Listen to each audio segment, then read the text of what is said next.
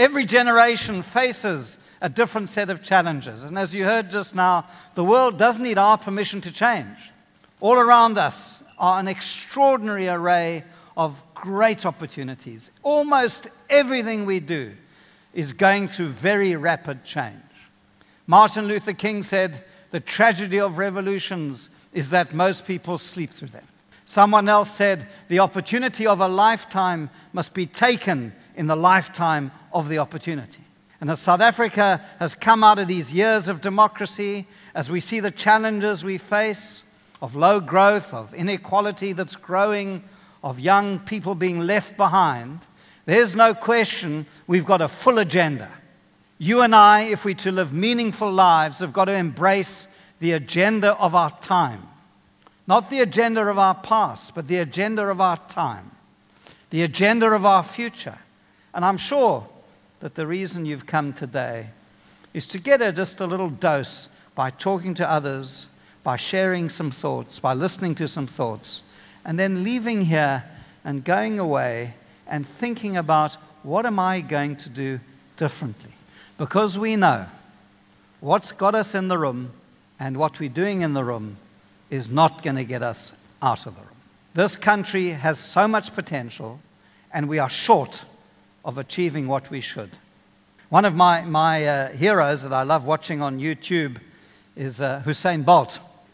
When I used to watch the 100 meters when I was younger, they used to teach the athletes never look at the competition because the margin of victory is so tight that if you look left or right, you'll come third, except for Bolt. If you ever watch Bolt run the 100 meters, they all, he hasn't got vertical until the 40 meter mark. And then suddenly he just explodes away from the others.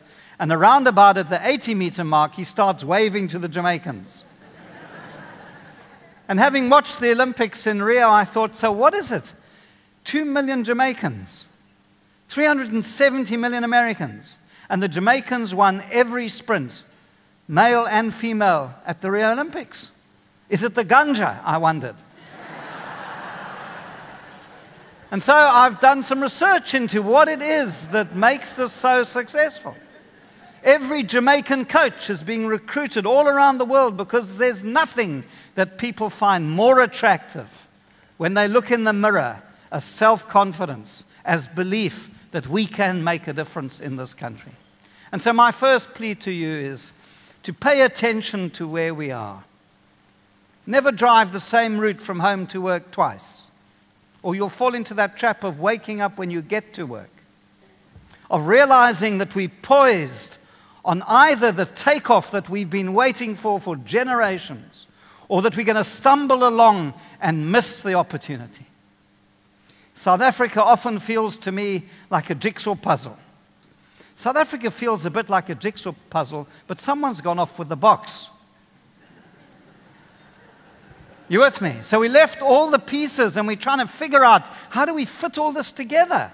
This amazing city, eThekwini, Gauteng, the Cape, PE, Nelspruit, which is the capital of Mozambique.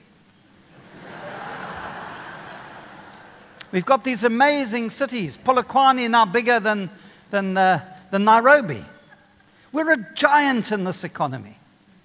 What do you think the ratio is between Kenya and South Africa? I grew up in Kenya. I love the Kenyans.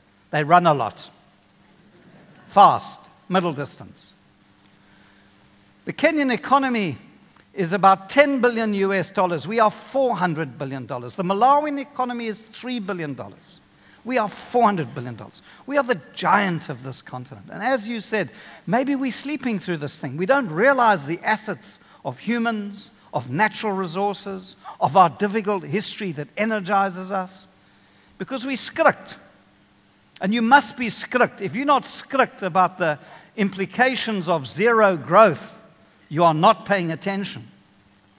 Our economy depends on economic growth. Transformation depends on economic growth because transformation is only driven by tax. And we can either borrow the future from our children by getting into debt. We can spend money that we don't have, called a credit card as a country. Or we can pretend to have a plan when we don't. And I fear so much of what I see in our leadership who seem to be stumbling as though they're sleepwalking through the challenges we face are that we're pretending to have a plan when we don't. And if they can't make the plan, then you and I have to make the plan. And we have to take that piece of the jigsaw puzzle and find the piece of the jigsaw puzzle that's next to us that we can fit together and make a partnership.